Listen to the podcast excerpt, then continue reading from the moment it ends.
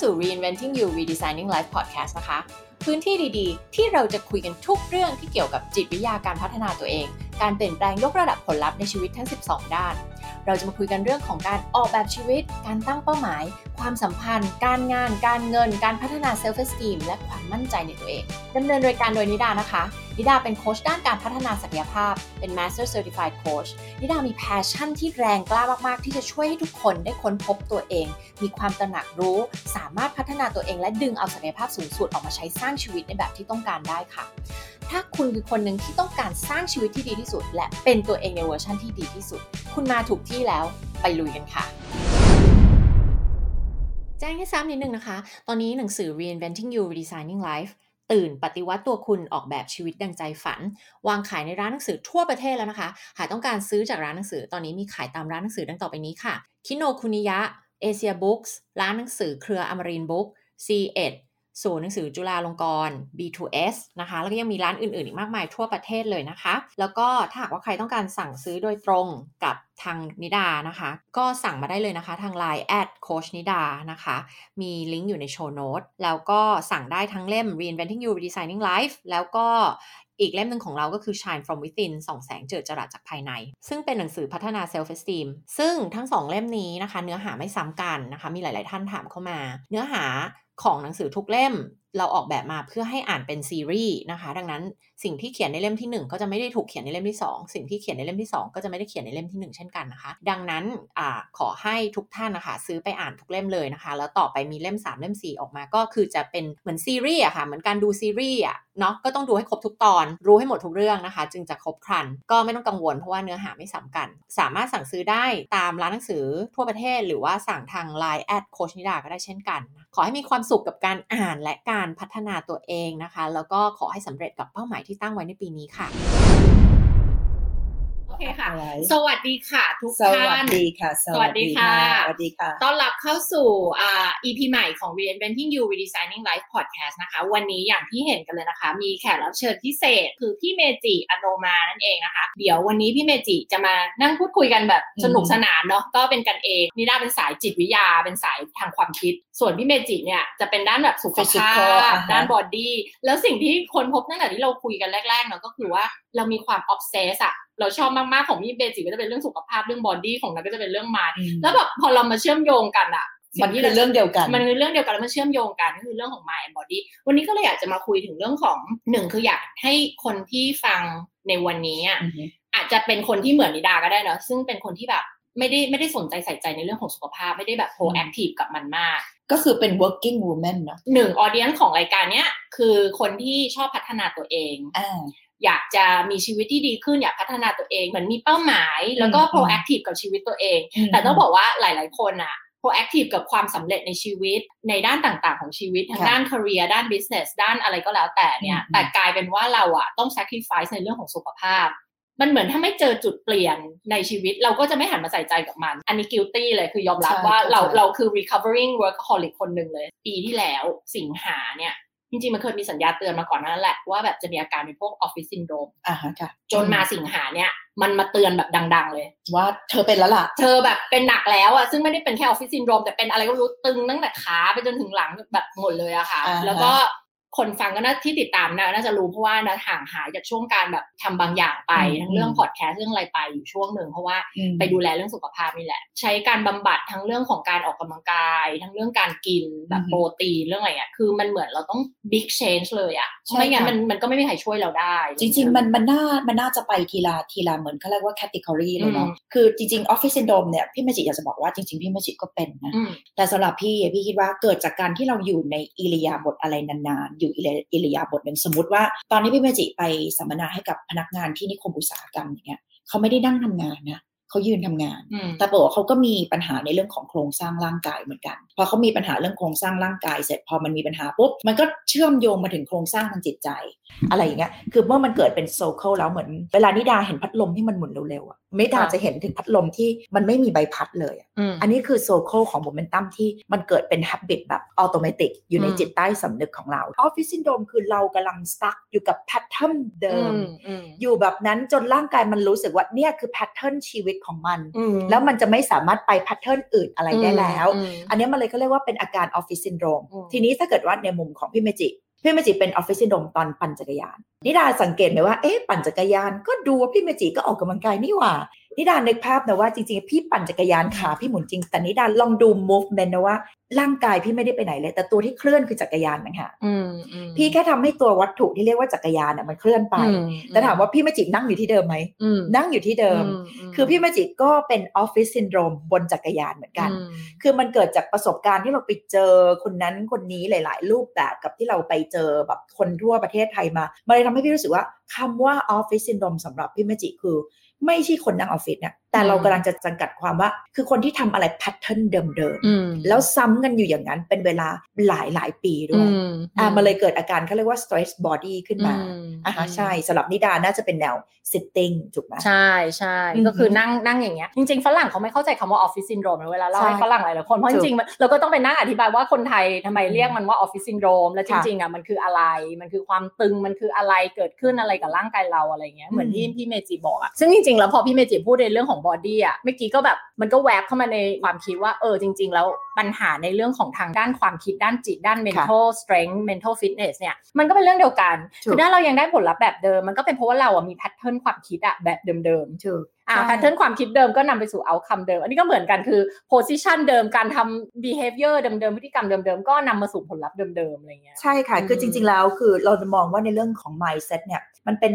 พลังงานที่เกิดขึ้นในสมองเนาะแต่พี่เมจิเชื่อว่ามันเป็นพลังงานที่มันก็มี muscle memory ของมันอะคือมันมีอืม pattern ของมันถ้าเกิดสมมติว่าใช่เรามีเครื่องอะไรไปสแกนสักอย่าง แล้วสแกนว่า mindset ของเรามีรูปร่างแบบเนี้ยแล้วมันจะต้องอยู่ในโมเมนตัมแบบเนี้ยอืมมันก็คงมีฟอร์มของมันที่ชัดเจนเหมือนกันอืมเหมือนแบบพวกฟิสิกส์อะตอมอะไรที่มันเห็นการ circle ของมันที่มีความแน่นอนชัดเจน ซึ่งร่างกายของคนเราก็เหมือนกันว่า เมื่อแพลตฟอร์มของความคิดมันโดนเซตอะไรชัดเจนเนี่ยอย่างที่บอกว่ามันจะชัดเจนได้มันต้องเกิดจากการกระทำบางอย่างที่เกิดจาก physical อย่างเช่นว่าอะเป็นคนชอบนั่งเรียนหนังสืออะแน่นอนท่านั่งเรียนหนังสือก็คือ มันจะต้องนั่งอยู่ในแพลตฟอร์มเดิมแบบเนี้ยและทีเนี้ยสังเกตนะคะว่าพี่ประจิตขอยกตัวอย่างในเรื่องของในร่างกายของคนเราเนี่ยเชื่อไหมคะว่าตั้งแต่สมองของคนเรา มันก็จะมีโซนของอะไรนะฮิปโปแคมปัสอ่า amygdala อะให้ลองจินตนาการว่าสมองของคนเราเนาะคือมันจะมีตั้งแต่ไอ้ตรงเส้นประสาทคอ ตรงคอลงมาเรียงมาจนถึงกระดูกสันหลังเนี่ย ถามว่าไอ้ความคิดเนี่ยมันทำให้ร่างกายของเราเกิดความเครียดได้ไง และเกิดความเครียดเนี่ยจริงๆแล้วมันเกิดจากความคิดไปทำให้ร่างกายสร้างฟอร์มบางอย่าง ที่เราจะต้องใช้กับความความคิดนั้นอืมสมมติว่า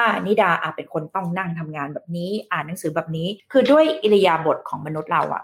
ก็คือการกลม ทีเนี้ยไอตัว vagus nerve เนี่ยมันจะมีสัญญาณหนึ่งอย่างหนึ่งก็คือ มันจะเชื่อมระหว่างสมอง ทุกๆ ส่วนของสมองของเราเลย ลงไปถึงตรงกลางของกระดูกสันหลังผ่านหัวใจผ่านปอด ผ่านตับ ผ่านตับไตไส้พุงเสี้ยนจีม้ามปอด จนไปถึงเขาเรียกว่าตรงกระดูกก้นกบเลย และไอตัว vagus nerve เนี่ยมันจะส่งสัญญาณไปตั้งแต่ ในเรื่องของการย่อยอาหารลำไส้เล็กก็คือเขาเรียกว่าการดูดซึมสารอาหารลำไส้ใหญ่ก็คือการเขาเรียกว่าขับของเสียออกที่ร่างกายเราไม่ต้องการ ตับก็คือในเรื่องของการเขาเรียกว่าเผาผลาญพลังงานไตก็คือในเรื่องของการควบคุมของเหลวในร่างกายอืมทีเนี้ยไอตัว vagus nerve ตัวเนี้ยถ้าเกิดในกรณีของคนที่ นั่งทำงานนานๆ you เคยเห็นคนที่มีอาการไหล่ห่อคอยื่นไหมที่เวลาเรานั่งนานๆแล้วมันจะเป็นแบบดิฉันนี่แหละค่ะ เออ เนี่ยคือนั่นอะใช่ถูกไหมด้วยองศาของเราคือธรรมชาติเรากำลัง inner กับมันเนาะอืมถูกไหมใช่แล้วเวลาเรานั่งคืออะไร step แรกคือไหล่ห่อละอืมพอห่อเสร็จยังไงฮะคอยื่นอืมทีเนี้ย you ลองสังเกตไหมคะว่า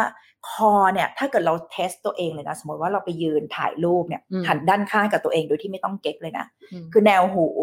นะคะแนวหัวไหล่ แล้วก็แนวกระดูกสะโพกด้านข้าง ถ้ามันยังตรงกันอยู่แปลว่าโอเค กระดูกคอของ you โอเคมแต่ถ้าเกิดว่าหูเนี่ยมันเริ่มเยื้องมาข้างหน้าที่มันนำนำหน้าหัวไหล่แล้วเนี่ยอืมไอตัว vagus nerve ตัวเนี้ยเส้น vagus เนี่ยมันเป็นเหมือนมันเป็นเหมือนหลอด มีการขดลงแบบเนี้ยอืมสัญญาณสื่อประสาทตรงสมองตรงเนี้ยมันจะมาติดขัดอยู่ตรงคออมแล้วพอเวลามันติดขัดตรงคอปุ๊บ communication ที่มันจะลงไปตั้งแต่ ตับกระเพาะอวัยวะต่างๆเนี่ย มันจะสื่อสารไม่ได้เหมือนคล้ายหัวหน้าอยู่ตรงเนี้ยแต่เขาเรียกว่าสะพานมันโดนเขาเรียกว่าตัดขาดอืมอะหรือว่าอาจจะไม่โดนตัดขาดก็ได้ แต่ว่ามันเหมือนมันเกิดถนนชำรุดอืมมันสามารถวิ่งได้แค่เลนเดียวจากแค่สี่เลนอืมันจะวิ่งเหลือเลนเดียวละ สมองคุณภาพโคตรเยี่ยมเลยอืมตับไตคุณภาพโคตรเยี่ยมเลยอืมแต่ปรากฏว่า communicate ตรงเนี้ยสี่เลนมันเหลือเลนเดียวอืมสังเกตว่าการทำงานมันลดคุณภาพลง ทั้งๆที่ตัวสมองเราก็เป็นคนที่มี mental health ที่โคตรยอดเยี่ยมมาก เข้าใจ attitude เข้าใจทุกสิ่งใช่เจ้าแม่ออกกำลังกาย โอ้โห กินอย่างดีอาหารคลีน ตับไตไส้พุงสะอาดมาก แต่ประเด็นคือ communicate อยู่ตรงคอ นี่เคยผลว่าพอ communicate ตรงเนี้ยมันโดนตัดขาดไป เราจะเริ่มรู้สึกว่าอาการมากขึ้นหนึ่ง mental เราดี แต่เรารู้สึกว่า movement ของเรามันเริ่มแย่ลง เราจะรู้สึกว่าสมองรู้แหละว่าจะต้องเคลื่อนไหวยังไง แต่ร่างกายกว่ามันจะ reaction ตอบสนองเนี่ย มันไม่ได้ดังใจอย่างที่สมองต้องการ สมองเราจะรู้อยู่แล้วว่าเราสามารถมี quality ในการเดินขึ้นบันไดได้มากกว่านี้เร็วกว่านี้ แต่สมองอยากได้แต่ร่างกาย ฉันได้แค่นี้มันจะเกิดอาการเหนื่อยเหนื่อยก็คือการทำงานของหัวใจ มันก็จะบีบให้เราเต้นเร็วมากขึ้น ต่อมาก็คือไอตัวต่อมหมวกไต พอมันเกิดความเครียดมากๆปุ๊บเนี่ยไอตัว vagus nerve ที่มันโดนบีบเนี่ยมันก็จะส่งสัญญาณความเครียดไปที่ร่างกายทั้งหมดมันเหมือนข้างในมันมี alarm ทั้งหมดเลยพอมันมี alarm เสร็จสิ่งที่มันเกิดกล้ามเนื้อจะเกิดอาการหดเกร็งโดยธรรมชาติ คือเราเกร็งโดยที่เราไม่รู้ตัว พอเราไม่รู้ตัวมาเลยรู้สึกว่าเราเกร็งแบบเป็นธรรมชาติ you get ไหมคือหมายคล้ายเราอยู่กับอะไรที่เราต้องหดเกร็งกับมันนานๆ แล้วเราก็ชินไปแล้ว แล้วเราก็ชินจนรู้สึกว่ามันเกร็งโดยที่เรารู้สึกว่าไม่ต้องแบบโอ้ยนั่งแขม่วพุงทั้งวัน คือบางคนแขม่วพุงทั้งวันจนรู้สึกว่า ไม่ต้องแขม่วแต่ก็ยังแขม่วอยู่อืมการเขาเรียกว่าเอ่อ tension ของกล้ามเนื้อ เพราะฉะนั้นอาการออฟฟิศซินโดรมอย่างแรกเลยนะ มันจะเกิดขึ้นจากที่คอก่อน ถ้าเมื่อไหร่คอของเรามีอาการไหลหอคอยืดเนี่ยสัญญาณอย่างแรกเลย ปัญหาในเรื่องของการย่อยอาหาร ก็จะเริ่มย่อยช้าลง หลังจากนั้นมันก็จะเชื่อมโยงไปถึงการดูดซึมสารอาหาร หลังจากนั้นโอเค ระบบการขับถ่ายก็จะแย่ลง ระบบการเผาผลาญก็จะแย่ลง เมื่อทุกอย่างแย่ลงเรามองร่างกายของเราเนี่ย แม่น้ำสายใหญ่คือเส้นเลือดใหญ่ ไอ้คลองเล็กๆก็คือเส้นเลือดฝอย เมื่อมันเกิดการเขาเรียกว่า communicate ในเมืองทุกอย่างมันติดขัดไปหมดอะไรก็ติดขัด เพราะฉะนั้นเนี่ย การลำเลียงทุกสิ่งทุกอย่างออกเนี่ยมันคือมันยากละเพราะฉะนั้นมันเลยเกิดอาการกล้ามเนื้อเกิดอาการหดเกร็งอย่างสายของนิดาเองเนี่ยเราต้องมีตำราในการอ่านเราต้องก้มหน้า สังเกตว่า position เนี่ยมันจะเป็นทำให้เรามีลักษณะของไหล่ห่อคอยืดแบบธรรมชาติอยู่แล้ว เพราะฉะนั้นวิธีการแก้คืออะไรรู้ไหมวิธีการ exercise ง่าย ๆ เลยนะคะคือจริงๆแล้วการนั่งทำงานเนี่ยคือถามว่าเฮ้ยจะต้องลาออกจากงานเลยหรือเปล่า ก็เราก็ต้องทำอย่างนั้นแหละแต่ถ้าเมื่อไหร่เรามีโอกาสที่จะในช่วงที่เราพักดื่มกาแฟในช่วงที่เรากินข้าว หรือว่าในช่วงที่เราไม่ได้ไปเรียนอย่างเงี้ยคือวิธีการง่ายๆเลยพี่เมจินะเวลาพี่เมจิจะดูโทรศัพท์พี่เมจิจะไม่ก้มคือ mobility ของกระดูกสันหลังเรา มันจะมีการเคลื่อนไหวอยู่หลายองศามาก แต่นิดาอยากจะก้มดูโทรศัพท์ก็คือแค่กดคางลง กดคางลง ให้นิดารู้สึกว่า นิดาก้มด้วยกะโหลก นิดาไม่ได้ก้มด้วยอกอะเราเราเคลียร์ระบบนูโรของเราใหม่นะ ปกติคือเราทั้งอก และหัวกระบาลถูกไหม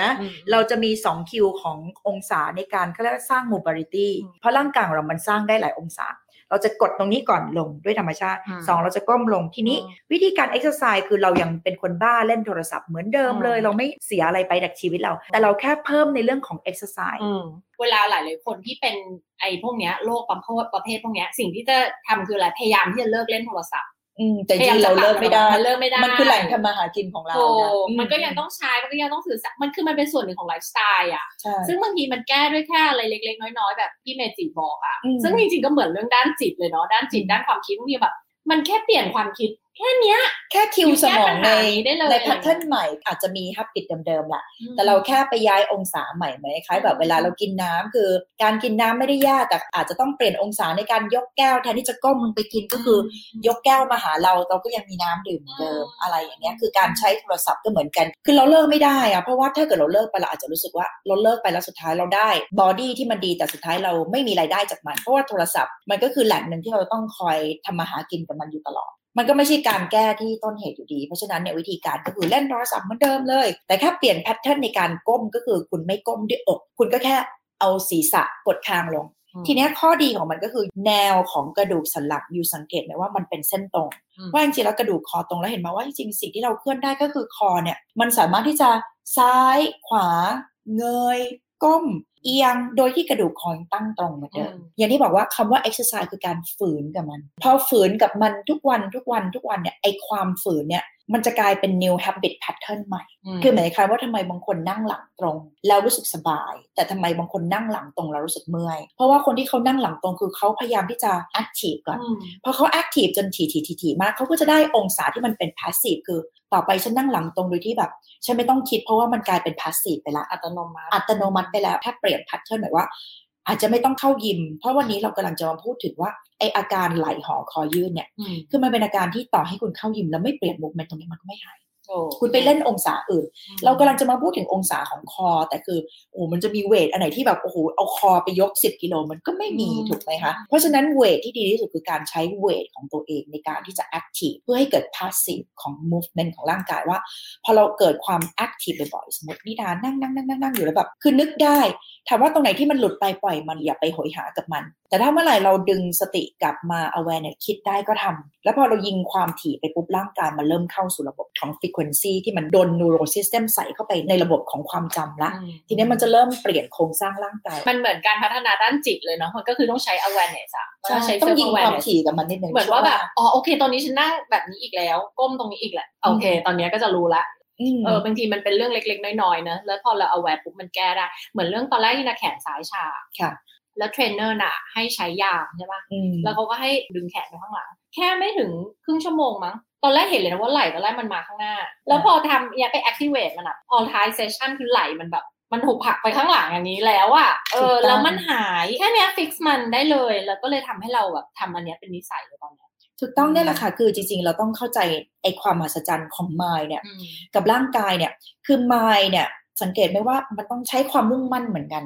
ร่างกายก็ไม่ต่างเพ ราะจริงๆเราเชื่อไหมว่าถ้าเกิดเรามองในเรื่องของฟิสิกส์นะคือพลังงานเนี่ยเรากำลังอยู่ในวงโคจรของ gravity ที่มันมีแรงดึงดูดเพราะฉะนั้นไอ้ระบบความคิดอะไรต่างๆเนี่ยเราต้องใช้แรงต้านต้องออกแรง weight กับมันพอสมควรมันถึงจะทำให้เราหลุดออกจากวงโคจรของ habit เดิมๆได้ใช่คือแบบนั่งเฉยๆแบบโอ้โหรู้สึกโอ้โหสมองล้าเหมือนกันเลย ไม่ต่างอะไรกับกับ movement ของ muscle muscle มันอาจจะเป็นเขาเรียกว่าสสารมวลกายที่เราจับต้องได้ แต่พลังงานที่มาใช้ไม่ต่างอะไรกับการใช้ mind เลย เราจะสังเกตเลยว่าถ้า mind เราเป็นยังไงที่เราต้องใช้ความ active กับมันในช่วงแรกๆ ร่างกายเราก็เหมือนกัน แต่พอหลังจากนั้นเนี่ยอย่างที่บอกค่ะว่าไอตัว muscle ของเราเนี่ยมันจะโดนสั่งงานด้วยสมอง เมื่อสมองมันโดนโปรแกรมข้อมูลอะไรที่เรายิงความถี่ออกไป แล้วเกิดการปฏิบัติแบบแนว active ปุ๊บเนี่ยเราจะสังเกตว่า ยิ่งเรายิงความบ่อยเท่าไหร่ปุ๊บเนี่ยร่างกายมันจะเริ่มเกิดแล้วระบบ neuro ประสาทที่จะไป control คือไป active ให้มันรับรู้ว่าอ๋อต่อไปนี้สิ่งที่เราต้องทำคือมันอยู่อย่างนี้นะ แล้วที่สำคัญคือพอเรามี awareness ของโครงสร้างที่เป็นลักษณะตรงแบบนี้แล้วเนี่ย เชื่อไหมคะว่า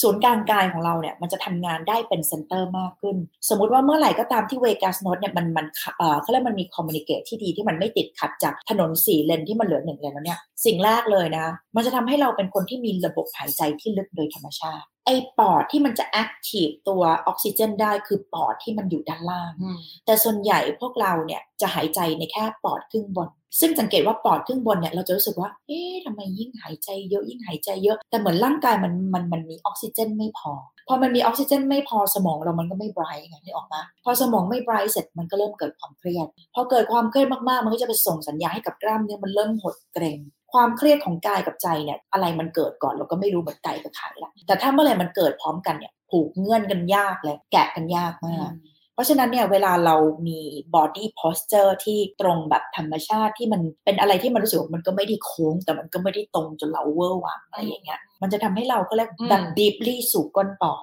อืมแล้วตัวออกซิเจนที่มันจะเข้าสู่เซลล์สมองเราแล้วฟังก์ชันได้ดีที่สุดก็คือออกซิเจนที่มันไปถึงพื้นที่ของก้นปอด และนิดาสังเกตมาพอเวลานิดานั่งตรงๆเนี่ยลมหายใจนิดามันจะ flow แล้วพอร่างกายของเรามันมีออกซิเจน ได้เพียงพอที่จะเข้าไปสู่เซลล์ต่างๆ เมื่อเซลล์มันได้ออกซิเจนดี ความสเตรสในร่างกายมันก็จะลดลง แล้วมันก็จะไปลดความสเตรสของมายเรา แล้วบางทีเราจะรู้สึกว่าเอ๊ะทำไมช่วงนี้ฉันแบบเบิร์นเอาเหลือเกินทำไมช่วงนี้ฉันคิดเยอะช่วงนี้หัวใจเต้นเร็วมากช่วงนี้ความดันขึ้น เพราะฉะนั้นถ้าใครเริ่มมีทรายอะไรที่เป็นลักษณะแบบเนี้ยอย่าเพิ่งไปโทษตัวเองว่าตัวเองนิสัยไม่ดี หรือ burnout งั้นลองกลับมาแก้ที่ physical basic ก่อน basic ตรงนี้คือสิ่งที่เราสามารถ ทำได้คือ right here right now คือไม่ต้องไปยิมเลยหา pattern ของตัวเองในการเล่นเกมกับตัวเองให้ตัวเองมี exercise เล็ก ๆ ในการปรับ body posture ตลอดนิดาก็โดนเคยโดนคอมเมนต์โดน personal trainer คอมเมนต์เหมือนกันว่าหายใจเร็วอะแล้วพอหายใจเร็วปุ๊บเขาบอกว่ารู้ไหมว่ามันทำให้เราเก็บ stress อะเอาไว้ในตัวเองโดยไม่รู้ตัวถูกต้องใช่ซึ่งเราอะมานั่งวิเคราะห์เราคิดว่ามันเป็นเพราะว่าเราชอบทำอะไรเร็วๆ เราไม่ได้มานั่งหยุดแล้วพอสแล้วก็มานั่งดูตัวเองว่าเราหายใจแบบไหนอะจนเขาพอยเอาให้เราเห็น พวกเนี้ยหายใจเร็วมากเลย มันไม่ทั่วท้อง มันไม่ลงไปถึงอะไรที่ที่บอกเนี่ยนะคะบางทีแค่เรื่องเล็กๆ น้อยๆ แบบเนี้ยที่เราไม่มี awareness กับมัน หรือว่าเราไม่มีความรู้ด้านนี้ หรือว่าเราไม่ได้สังเกตมัน พอเราเปลี่ยนปุ๊บอะ มันช่วยหลาย ๆ อย่าง อย่างที่บอกเลยเขาเรียกว่าทั้ง mind และ body ทั้งสองส่วนนี้สามารถที่จะมีส่วนทำให้เกิด stress หรือว่าเกิดผลที่มันเป็นแบบทางลบกับร่างกายเราได้ จริงค่ะ คืออะไรที่มันเป็นเล็ก ๆ เนี่ยค่อนข้างอันตราย แล้วก็อืมมันค่อนข้างมีผลกับร่างกายเรา เพราะว่าเพราะมักไม่รู้ตัวด้วยใช่แล้วก็เพราะว่ามองข้ามแล้วก็คือมันไม่รู้มามันมาทีละไทนี่ไทนี่ไงอืมันเลยเราแต่ไม่มาเห็นเรื่อยแล้วมันมันมาได้เยอะ สมมติว่าไอความเจ็บปวดที่เราเดินไปเตะขาเตียงคือมันเจ็บทรมานๆมากเนี่ยอืม เพราะฉะนั้นเราจะระมัดระวังมันเยอะเพราะมันมีมวลใหญ่ มันมีความชัดเจน แต่อะไรไทนี่เนี่ยคือมันจะได้คล้ายเหมือนที่ยูเคยเล่าเรื่องของการเอากบลงไปในน้ำเย็นเนี่ยอืมเห็นไหมแล้วค่อยๆ ต้มตุ๋นมันอะอืมคืออาการร่างกายที่เรากำลังสะสมฮับบิตของเราก็เหมือนกันว่า คือเรากำลังตุนตัวเองเหมือนกบที่อยู่ในน้ำเย็นแล้วค่อยๆตุนไปช้าๆพอมารู้ตัวอีกทีคือเราเราเราสุกเราเดือดแล้ว เราเราเราเพลนไปเรียบร้อยแล้วไอจุดของการเป็นแล้วเนี่ยแล้วเราก็เริ่มมาเข้าใจในการสู่การเรียนรู้เนี่ยไอเพนบางอย่างมันก็ดีเหมือนกันนะ มันก็เป็นเหมือนจุดทำให้ทุกคน turning point ตัวเองออกมา เริ่มที่จะเริ่มมาเข้าใจแล้วว่าเอ๊ะทางออกทางแก้เราควรจะต้องแก้อะไรก่อน เอาแก้แบบชั่วครู่ชั่วคราวก่อนได้ไหม ก็ได้นะ คือบางทีพี่เมจิไม่ได้อยากจะบอกว่าไอการแก้ต้นเหตุเนี่ย อย่างที่บอกต้นเหตุบางอย่างมันโดนปมผูกมาเป็น 10 ปีอะจะมานั่งแก้วันเดียวมันก็ยาก เพราะฉะนั้นเราอาจจะต้องมีแบบ shortcut บ้างแบบ long term บ้างอะไรบ้าง คือสลับไปคืออย่างเช่น สมมติว่าอะอย่างนิดาต้องไป rehab ไปยิงเลเซอร์ไปอะไร แต่ถ้ามัน pain จริงๆก็ต้องทำอะมันเหมือนคนเรามันมีแผลที่มันเจ็บปวดอะโอเค เข้าใจแหละว่าต้องรอให้แผลมันสมาน แต่บางทีการใส่มอร์ฟินเพื่อลด pain บ้างมันก็ลดความเครียดของเราได้ ซึ่งพี่เมจิมองว่าก็ไม่ผิดที่จะไปทำอะไรแบบนั้นอืมแต่อย่างที่บอกว่า ในการทำอะไรที่เราแก้ชั่วครู่ชั่วคราว แต่เราก็ต้องแก้ในลักษณะ long term ควบคู่ไปด้วยใช่คือ shockwave ที่ดีเนี่ยคืออย่างตัวพี่เมจิเองก็ทำเหมือนกันเพราะว่าด้วยความที่ตัวเองเนี่ยปั่นจักรยานเยอะแล้วบางทีโอ้โหคิดดูพี่ก็เป็นออฟฟิศซินโดรมบนจักรยานเหมือนกันแบบซ้อมทีสามสี่ชั่วโมงอย่างเงี้ยแล้วคือบางทีพี่รู้สึกโอ้โหมันตึงจนขนาดแบบมันมันแน่นจนอะไรไม่ได้อะพี่ก็ต้องไป shockwave คือในระหว่าง shockwave พี่เมจิก็ต้องมานั่ง rehab ตัวเอง แล้วมันก็ดีขึ้น คือสุดท้ายแล้วคือนอกจากเราใช้เครื่องมือของหมอที่มันมีเทคโนโลยีเข้ามาช่วย เราก็ต้องรู้จักที่จะ healing ตัวเองไปด้วย แล้วที่สำคัญคือมันทำให้เราทำได้ตลอดเวลา แต่ถามว่ากลับมาแบบร้อยเปอร์เซ็นต์เหมือนสมัยบอกโอ้ I'm so perfect ไหม ก็ไม่ เพราะอย่าลืมว่าเราก็เป็นเครื่องยนต์ที่มันก็เก่าตามสังขารเนี่ยเนาะอืมอะไรอย่างเงี้ย มันมีความเสื่อมเป็นธรรมชาติไป อย่างคนที่แบบไม่ใช่เป็นสายสุขภาพจ๋ามาก ๆ ไม่ได้แบบโอ้ฉันจะกินอาหารคลีน ฉันไม่ได้จะแบบว่าไปอะไรนะมาราธอนไปอะไรแบบอืมไม่ใช่แบบสายอืม extreme แบบพี่เมจิอะนามองว่าอยากให้มันถึงจุดที่มันต้อง ถึงจุดที่ฟอร์สให้เราต้องกลับมากลับมาดูอืมอืมอืมนึกออกไหมแบบอย่า reactive กับสุขภาพ ซึ่งอันนี้เขาเรียกว่า learn the hard lesson มาแล้วก็คือว่าฉันต้องแบบถึงจุดนั้นอะฉันถึงหยุดอะอ่าฉันถึงหยุดพฤติกรรมไม่ดีเหล่านั้นเหมือนแบบหมอบอกว่าเฮ้ยไตเสื่อมตับเสื่อมเสื่อมแล้ว อย่าให้ไปถึงจุดนั้นเลยถูกคือมันอ่าฮะคือเขาบอกว่าอะไรนะแบบว่า เวลาที่เราทำอะไรซ้ำๆแล้วเรายังไม่เรียนรู้ถึง consequence มัน แล้วยังคงทำต่อใน consequence ที่เป็นลบเนี่ยคือปัญหามันก็จะหนักขึ้นหนักขึ้นหนักขึ้นเรื่อยๆจนถึงวันที่คุณต้องถูกหยุดอะแล้วเปลี่ยนพฤติกรรมบางอย่างหรือเปลี่ยน mindset บางอย่าง เปลี่ยนตัวเองอะไรสักอย่างต้องเกิด transformation บางอย่างอะคุณถึงจะหายไปจากไอ้ปัญหาเนี่ยมันถึงจะหายไปจากชีวิตคุณอืใช่ไหมอยากให้เรา proactive กับ เรื่องของสุขภาพไม่ให้มันต้องไปถึงจุดนั้น ซึ่งจริง ๆ มันเหมือนกับเรื่องของอะไร มันเหมือนเรื่องของ mental fitness เลยอืมเวลาเราพูดถึงเรื่องของ mental fitness หรือว่า mental strength เนี่ย ความแข็งแรงทางด้านจิตใจใช่ไหมอืมฮึเพราะถ้าคุณแข็งแรงทางด้านจิตใจ มันจะไม่ทำให้คุณเป็น mental disorder มันจะไม่ทำให้คุณป่วย จุดที่เราไปถึงจุดที่มัน burn out หรือไปมี disorder ต่างๆเนี่ยเพราะอะไรเพราะไม่แข็งแรงไงแต่ถ้าเรา proactive คำว่า proactive เราไม่ต้องรอให้เราป่วยเหมือนด้านร่างกายเหมือนกันเราไม่ต้องรอให้ตัวเองป่วย แล้วเราค่อยไปรักษาอืมเราค่อยไปแก้ไขถูกไหมแต่เราเรา proactive ที่จะสร้าง mental strength mental fitness อะ ให้กับด้านด้านจิตด้านความคิดของเราเลย มันก็เป็นเหมือนเรื่องของสุขภาพ เหมือนกันเลยไอ้เครื่องมือต่างๆ หรือว่าสิ่งที่พูดถึงในรายการตลอดจะเป็นเรื่องของอะไรก็ตามเป็นเชิงจิตวิทยาที่ทำให้ mindset ของเรามีความแข็งแรงทำให้เราพัฒนา self identity ของเรา พัฒนายกระดับตัวตนของเราเนี่ยให้มันแข็งแรงใช่เรามีวิชั่นเรามีด้าน positive เรามีเป้าหมายที่เราอยากจะเป็นคนที่ดีขึ้นมีผลลัพธ์ที่ดีขึ้นในชีวิต ผลลัพธ์นั้นคือคุณ avoid ที่จะปล่อยให้ตัวเอง weak อืมในด้านความคิดในด้านจิต ในด้านสุขภาพ ต้องไปในทางเดียวกันเหมือนกัน เพราะว่าอืมเหมือนที่เราบอก mind and body มัน connect กัน ถ้าเราแข็งแรงทางด้านจิต attitude ดี mindset ทุกอย่างดีแต่ร่างกายทำผิดเนี่ยถือว่าไอ้แค่ความคิดอย่างเดียวก็ไม่พอ แล้วก็ที่พี่เมจิแชร์ก่อนหน้านี้ก็คือ ต่อให้คุณฟิตในด้านร่างกายแค่ไหน แต่ถ้าในความคิดใน mindset คุณเครียด คุณคิดลบอะไรเงี้ย มันก็ไม่ได้อยู่ดีถูกคือมันใช่ต้องไปพร้อม ๆ กันสองอย่างใช่ก็เลยอยากให้พี่เมจิ ลอง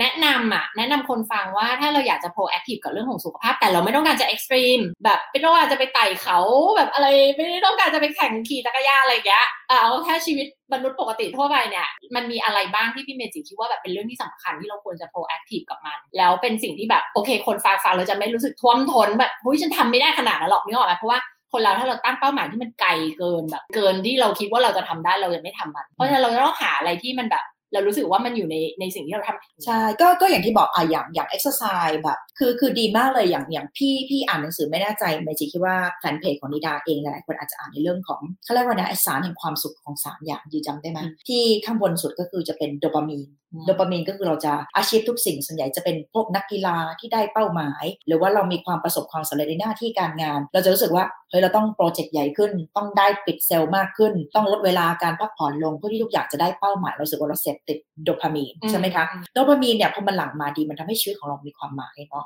ต่อมาก็คือออกซิโตซินออกซิโตซินก็คือในเรื่องของสารที่มันเกี่ยวกับเรื่องของความสัมพันธ์ความสัมพันธ์กับเพื่อน ความสัมพันธ์กับคนรัก หรือแม้กระทั่งความสัมพันธ์กับเพื่อนร่วมงาน อันสุดท้ายก็คือ เขาเรียกว่าซีโรโทนินซีโรโทนินเนี่ยไอตัวฐานเนี่ยมันอยู่ตรงพื้นเลย แล้วพี่ชอบเรียนเรื่องนี้เพราะว่ามันลิงก์กลับมากับสิ่งที่พี่เรียนว่าฐานของตัวซีโรโทนินคือฐานของสุขภาพ ซึ่งถ้าเกิดว่าเหมือนเรากำลังมองของพีระมิดนะคะว่า ถ้าฐานข้างล่างพัง ต่อให้เรามีโดปามีนที่สูงมาก ต่อให้เรามีเอ่อ relationship กับเพื่อนร่วมงานที่ดี เป็นที่รักเป็นองค์กรเป็นเจ้านายเป็นที่รักของลูกน้องต่างๆ แต่ฐานของซีโรโทนินพัง สุดท้ายแล้วข้างบนมันก็จะพังหมดเลย แต่ทุกวันนี้เรากำลังจะมองว่าพวกเรากำลังใช้ฐานกลับพีระมิดกลับด้านคือเราจะใช้โดปามีนเป็นฐานแหลมตั้งอยู่ข้างล่าง แล้วพอตรงนี้มันมันเลยไม่มั่นคงนะถูกต้อง พอเรา success ปุ๊บเราค่อยอ๋อช่วงนี้งานเยอะเดี๋ยวเขาเราไปสร้างความสัมพันธ์กับพ่อแม่หน่อยดีกว่าช่วงนี้ไม่ค่อยได้คุยกับพ่อแม่เยอะเหมือนตัวเองเนี่ยแหละเพื่อนกับสามีก็ไม่ค่อยได้คุย แต่คือสุดท้ายอะพอเริ่มพังตรงนี้เราก็จะไปสร้างเขาเรียกว่าตัวซีโรโทนินอยู่บน top พอสังเกตว่าพอเรามีฐานข้างล่างที่มันไม่แน่นเนี่ยความมั่นคงมันเลยไม่มี สุดท้ายแล้วเนี่ย เราควรจะต้องเริ่มจากแฮปปิตของเราก่อนก็คืออย่างที่บอกแค่เราคิดได้ไหมว่า การที่เราแค่นั่งหลังให้มันตรง จะเป็นสัญญาณสื่อประสาทไปถึงสมอง แล้วอย่าลืมนะคะว่า การที่เรานั่งหลังตรงเนี่ยคือปอดมันจะโดนยืดออก แล้วมันก็จะเปิดพื้นที่ให้ว่าเมื่อเวลาที่เราหายใจเนี่ยส่วนใหญ่มนุษย์ของเราเวลาเราเกิดความเครียดคือเราหายใจสั้น แต่มันลึกลงถึงก้นปอดก็ถือว่าโอเค คือบางคนจะบอกว่าต้องหายใจเข้าพุงปองท้องยุบต้องหายใจช้าๆพวกตรงนะไอ้มนุษย์ลิงแบบพวกเราอะมันมันมันไม่ได้กินหรอกแบบหายใจเข้าหายใจออกพี่บอกโอ้ยเดี๋ยวขอไปทำงานก่อน เสียเวลา คือพี่พูดอย่างนี้แต่ความเป็นจริงแล้วอย่าไปสนใจ คือเราใช้แพทเทิร์นความเป็นลิง ทุกคนเป็นลิง ทุกคนเป็นเสือ ทุกคนเป็นม้า ทุกคนเป็นสล็อตได้เหมือนเดิม ไม่ต้องไปสนใจว่าต้องหายใจดีต้องหายใจช้า แต่ขอให้ตั้งตรง และธรรมชาติมันจะทำให้เราหายใจหยุดกระบังล พอเมื่อการหายใจดีหัวใจมันก็เริ่มขยายเขาเรียกว่าทรงอกมันไม่โดนบีบอีกอย่างหนึ่งก็คือ ตื่นเช้ามาเนี่ยคือลองเขาเรียกว่าสร้าง movement movement คืออะไร สมมติว่าตัวเองจะต้องทำงาน ในออฟฟิศของเรา มันต้องบังคับในการนั่งทำงานในโต๊ะของตัวเองจริง ๆ ช่วงเวลาที่พี่มจิหนี coffee break พี่มจิก็จะยืนดื่มกาแฟ หรือว่าเวลากินข้าวก็จะยืนกินข้าว ที่เราเคยพูดกันว่า sitting is new smoking เนี่ย การสูบบุหรี่คือการทำลายปอด ดื่มเหล้าคือการทำลายตับ แต่การนั่งเนี่ยทำลายโครงสร้างร่างกายทุกสิ่ง เราเขามีการวิจัยมาบอกว่า คนที่ร่างกายพังเร็วเนี่ยมันคือคนที่นั่งนานกว่าคนสูบบุหรี่ไอ้สูบบุหรี่มันลุกบ่อยไงเดี๋ยวออกป่ะมันลุกบ่อยไงเดี๋ยวมันก็เปลี่ยนอิรายอิรยาบทเดี๋ยวมันก็ movement ไปนั่นไปนี่แล้วไอ้คนกินเหล้าไงพอมันเมามันชอบเต้น คือมันได้ออกกำลังกายตอนเมาไงมันเคยมีการวิจัยอันนี้ขำมากบอกไอ้พวกสูบบุหรี่ไงมันอู้งานบ่อยไง เดี๋ยวมันก็เดินไปสูบแล้วมันเอาเสียบแล้วเป็นไงมันได้ movement บ่อยตูดมันไม่ต้องไปนั่งทับเก้าอี้ปรากฏว่าไอ้พวกสูบบุหรี่กินเหล้าเนี่ยกลายเป็นว่ามีสุขภาพดีกว่าไอ้พวกนั่งไอ้พวกเด็กเนิร์ดอะไอ้พวกเด็กเนิร์ดที่นั่งอยู่ในแบบแล็บวิทยาศาสตร์ทั้งวันโกอันนี้สะโพกเสื่อมก่อน ต้องเรียนปอเอกปอโทปอตรีอะไร ไอ้นี่ไม่ค่อยได้เรียนหรอก เพราะมันไม่ค่อยได้นั่งไงนะอะไรอย่างเงี้ย อันนี้พูดขำๆนะเออแล้วมันมันก็ก็มีมูลความเสี่ยงพ อโอ้ไปนั่งแล้วคือปรากฏว่าไปทำวิจัยกันแล้วเอาตัวเลขมาละหากันมากอะไรอย่างเงี้ย วิธีการคือสมมติว่าพี่ต้องไปอะ coffee คาเฟ่ต้องไปอะไรเวลาช่วงเบรกนะพี่จะไปยืนจะสมมติเวลานั่งดื่มกาแฟพี่จะไม่นั่งพี่ก็จะบอกน้องๆพนักงานว่าอะโอเค สมมติเราพักเบรกประชุมกันอะไปดื่มกาแฟกัน พี่ก็จะไปหามุมยืนแล้วก็ยืนดื่มหรือกินข้าวบางทีนะ พี่นั่งทำงานนานๆอย่างเงี้ย พี่ก็จะบอกเนี่ยใส่อาหารจานเดียวพี่ยืนกิน คือในยุคปัจจุบันคือกินข้าวทำไมต้องนั่งล่ะมันไม่ใช่อืมจารีตประเพณีในยุคของสมัยก่อนอืมแล้วอะเรากำลังมามองวัตถุประสงค์ของไม่ใช่ culture แต่ก็เรากำลังจะเข้าวัตถุประสงค์ของการสร้าง movement ที่เราต้องเปลี่ยน pattern ว่าตูดของเราที่มันโดนนั่งทับมานานกว่า 7-8 ชั่วโมงต่อวัน เราควรจะต้องเปลี่ยนให้มันยืนบ้าง อย่างบางคนที่ต้องไปรถไฟฟ้าอื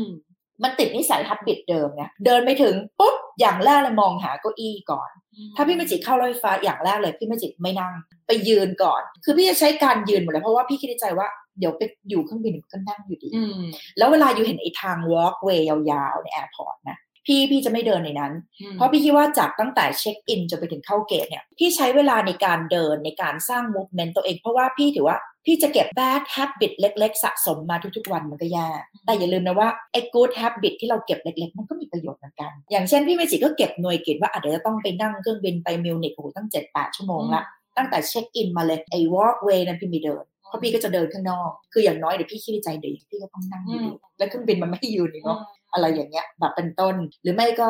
ถ้าตรงไหนมีบันไดพี่ก็จะใช้บันไดเอาจะไม่ใช้บันไดเลื่อนอืมสรุปว่าใน gate เครื่องบินพี่เคยนะตั้งแต่เช็คอินจากกรุงเทพเป็นมิวนิกอะอืมพี่ตั้งแต่ airport ของเมืองไทย จนอะโอเคเราไม่นับการนั่งที่ที่ในเครื่องบินเนาะ พี่เผาผลาญแคลอรีได้พอๆกับพี่วิ่งหนึ่งชั่วโมง อันนี้แหละว่าคือพี่ไม่ได้แบบโอ้โหต้องอยู่ในเวลาในยิมแบบโอ้โหหนึ่งชั่วโมงแล้วรู้สึกว่า productive อืมแต่แบบคือมันไม่เห็นผลในการเดินเลย แต่คือพอมารวม estimate ทั้งวันอืมกลายเป็นว่าพี่มีการ movement เยอะกว่าการที่พี่เข้ายิมแค่หนึ่งชั่วโมงอือะมหลายคนแบบพอคิดถึงภาพว่าอ๋อฉันจะต้องสุขภาพดี สิ่งแรกที่ก็จะนึกถึงอะคืออะไรรู้ไหมหนึ่งคืออาหารคลีนอืมกับสองคือฉันต้องไปเข้าฟิตเนสแบบ แต่งชุดครบอืมฉันต้องไปวิ่ง ฉันต้องไปยกเวทแบบมันดูหนักหนา โดยเฉพาะใช่สำหรับคนที่มันไม่ใช่สายนั้นนึกออกไหมแต่พอพี่เมจิเล่าให้ฟังเนี้ยมันทำให้เราเห็นว่าจริง ๆ นะว่าแบบ การที่จะมีสุขภาพดีจริงๆมันเป็นแบบเรื่องเล็ก ๆ น้อยๆ ในชีวิตประจำวันของเราอะเหมือนเรื่องจิตเลยอะคือต้องมี awareness เหมือนที่น่าสังเกตพี่เมจิเล่ามาตลอดคือเหมือนพี่เมจิมี awareness ว่าฉันทำอะไรอยู่ตอนนี้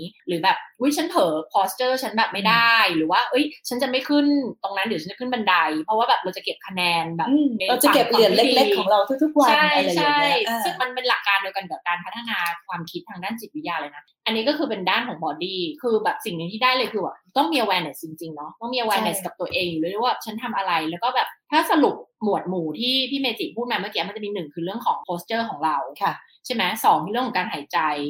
สามคือเรื่องกาขรองเก็บ habit เล็กๆเล็กๆชีวิตประน้อยจำวันๆในของเราบางทีแบบอย่างเหมือนที่บอกอะแทนที่ไปนั่งกินข้าวไปยืนกินข้าวอย่างเงี้ยไม่ได้เดือดร้อนเออเป็นเรื่องของ movement อืมนะเราไม่ได้พูดถึงสาม culture สามอะการเก็บคะแนนแล้วก็สี่คือเรื่องของ movement ทำไงก็ได้ให้มี movement อยู่ตลอดเวลา ไม่ใช่แบบนั่งอยู่ position เดิม ซึ่งเมื่อกี้พอพี่เมจิพูดเรื่องนี้มานะก็เชื่อมโยงถึงเรื่องของแบบการวางนโยบายสำหรับพนักงานในบริษัทเลยนะค่ะว่าแบบทุกวันนี้พนักงานถูกออกแบบให้ทำอะไรคะประชุม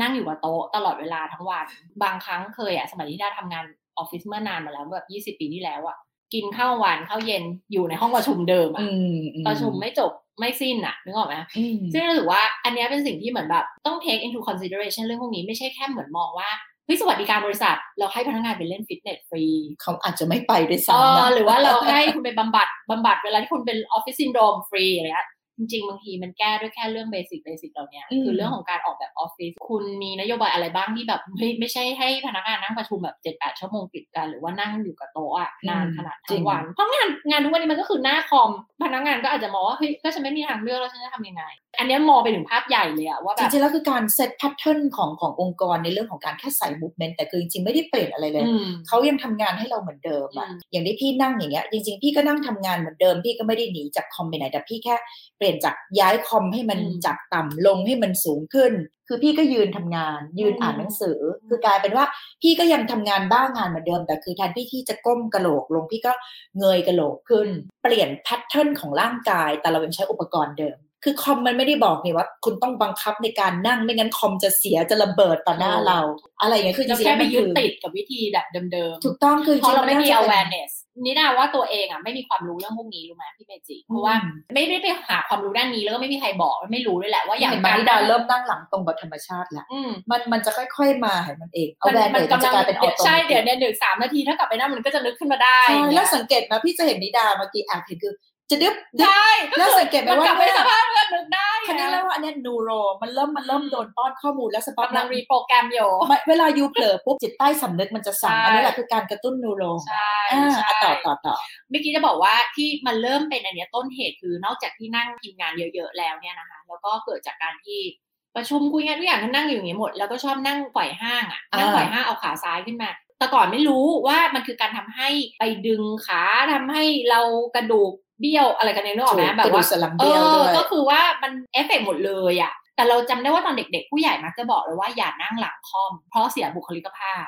แต่รู้ไหมว่าเราไม่เคยรู้ว่ามันส่งผลทำให้มีผลมากมายกับสุขภาพร่างกายอะไรของเรามากขนาดนี้ เราเชื่อว่าถ้าตอนเด็กเรามีความรู้เรื่องนี้ ถ้าคนบอกว่านั่งหลังคอม จะเกิดเอฟเฟกต์อะไรเยอะแยะมากมายเราคิดว่าเราคงไม่นั่งอะ แต่เรามารู้ตอนเนี้ยก็ยังดีกว่าไงวิทยาศาสตร์ได้พิสูจน์แล้วว่าที่ผู้ใหญ่พูดจริง ใช่แต่มันเพียงแต่เขาจะไม่ได้บอกไม่มีจุดอธิบายเชื่อมโยงเหตุผลว่ามันจะเกิดคอน e เควนต์อะไรกับตัวเรา แล้วก็พอพูดถึงเรื่องนั่งไขว่ห้างเนี่ยจริง ๆ แล้วเอ่ออย่างพี่มจิเคยไปสัมมนาเนี่ยนะ คือเขาบอกอะทุกคนนั่งไขว่ห้างทุกคนจะมีข้างประจำของตัวเองอยู่ แต่ถูกคราวนี้มาทำยังไงดีล่ะ คือมันในเมื่อมันเกิดการติดท่าแบบนี้แล้วรู้สึกว่าบางครั้งพี่มจิก็เป็นเหมือนกัน เออการนั่งไขว่ห้างบางทีมันก็ทำให้เราเกิดอิริยาบถบางอย่างที่เรารู้สึกสบาย แล้วเรารู้สึกคอมฟอร์ตกับอืมโพสิชันนี้ แล้วเรารู้สึกว่าบางคนพอนั่งไขว่ห้างแล้วเขารู้สึกถึงความมั่นใจ คือมนุษย์ทุกคนต้องการการมีตัวตนและการสร้างความมั่นใจกับตัวเอง พี่มจิยังเป็นเหมือนว่า เวลาไปนั่งบางทีรู้สึกโอ้ยสบายไม่อยากนั่ง พอนั่งปุ๊บ เออ ความมั่นใจมันมาเลย มันคือองค์ประกอบที่สวยแต่พี่วิจิตรบอกว่า เรานั่งไขว่ห้างเหมือนเดิม แต่ลองเปลี่ยนข้างไม่ถนัดเดิมอื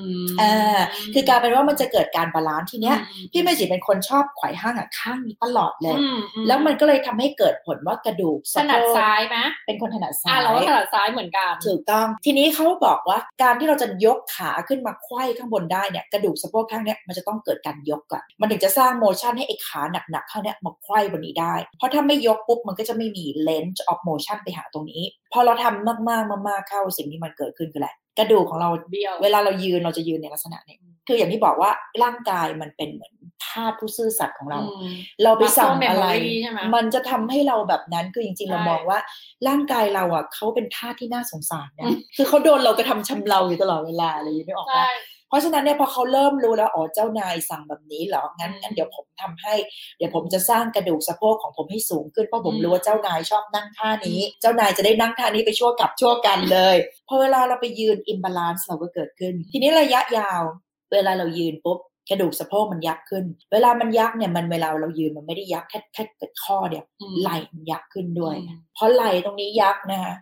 คอมันก็ต้อง active เพราะอย่าลืมว่าไหล่จะขึ้นกล้ามเนื้อมันต้องมีการรัดก่อนมันถึงจะทำให้ไหล่ขึ้นได้ แล้วสุดท้ายกล้ามคอของมัดเนี้ยมันก็จะ active และตึง แล้วจะสังเกตว่าคนที่นั่งไขว่ห้างข้างไหน เราจะสังเกตว่าองศาของ chain ที่มันเปลี่ยนไปคือ จะมีอาการตึงคอข้างนั้นมากกว่าปกติในบางคน หรือบางคนสะบักข้างนั้นจะตึงกว่า หรือบางคนจะปวดเอวข้างนั้นมากกว่า หรือ lower back ข้างนั้นมากกว่าอืมเพราะฉะนั้นวิธีคือก็ไม่ใช่เลิกอะ ถ้าเราไปหาหมอโรงพยาบาลเนาะเลิกนั่งไขว่ห้าง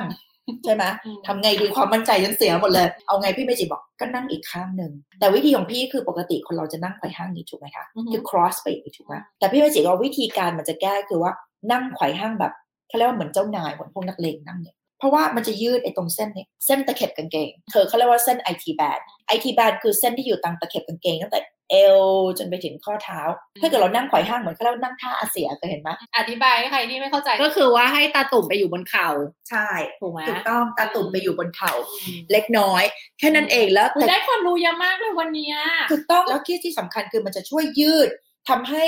ตัว IT แบนตะเข็บของเรามันยืดออกอืมทีเนี้ยมันก็จะทำให้ก็เรียกว่ากดไอตัวกระดูกสะโพกของเราลง แล้วมันยังสามารถที่จะยืดเพราะว่าการนั่งไขว่ห้างคือมันจะเริ่ม cross อีกข้างหนึ่งถูกไหมทีนี้มันจะเบี้ยวโครงสร้างของกล้ามเนื้อมันจะเบี้ยววิธีการพี่ก็สลับกัน คือให้มันเกิดการสมดุลกัน พี่เป็นคนชอบนั่งไขว่ห้างข้างซ้าย แต่หลังจากนั้นพี่ก็จะเปลี่ยนเป็นนั่งไขว่ห้างข้างขวาแปลว่าอะไรเพราะพี่เป็นคนมีปัญหาคือสะโพกตรงนี้มันยักขึ้นอืมถูกไหมคือพี่จะไม่ได้ต้องดึงร่างกายมันจะดึงสะโพกตรงนี้ขึ้นมา แล้วเพื่อที่จะให้เปิดโมชั่นให้พี่เอาข้างขวาเนี่ยมาไขว้ข้างนี้ กลายเป็นว่าไอ้ข้างเนี้ยที่โดนกล้ามเนื้อล็อกอยู่ มันจะเริ่มคลายตัวออกอืมแล้วเปลี่ยนเชนให้ข้างเนี้ยมากระทำการแทน คือกลายเป็นว่า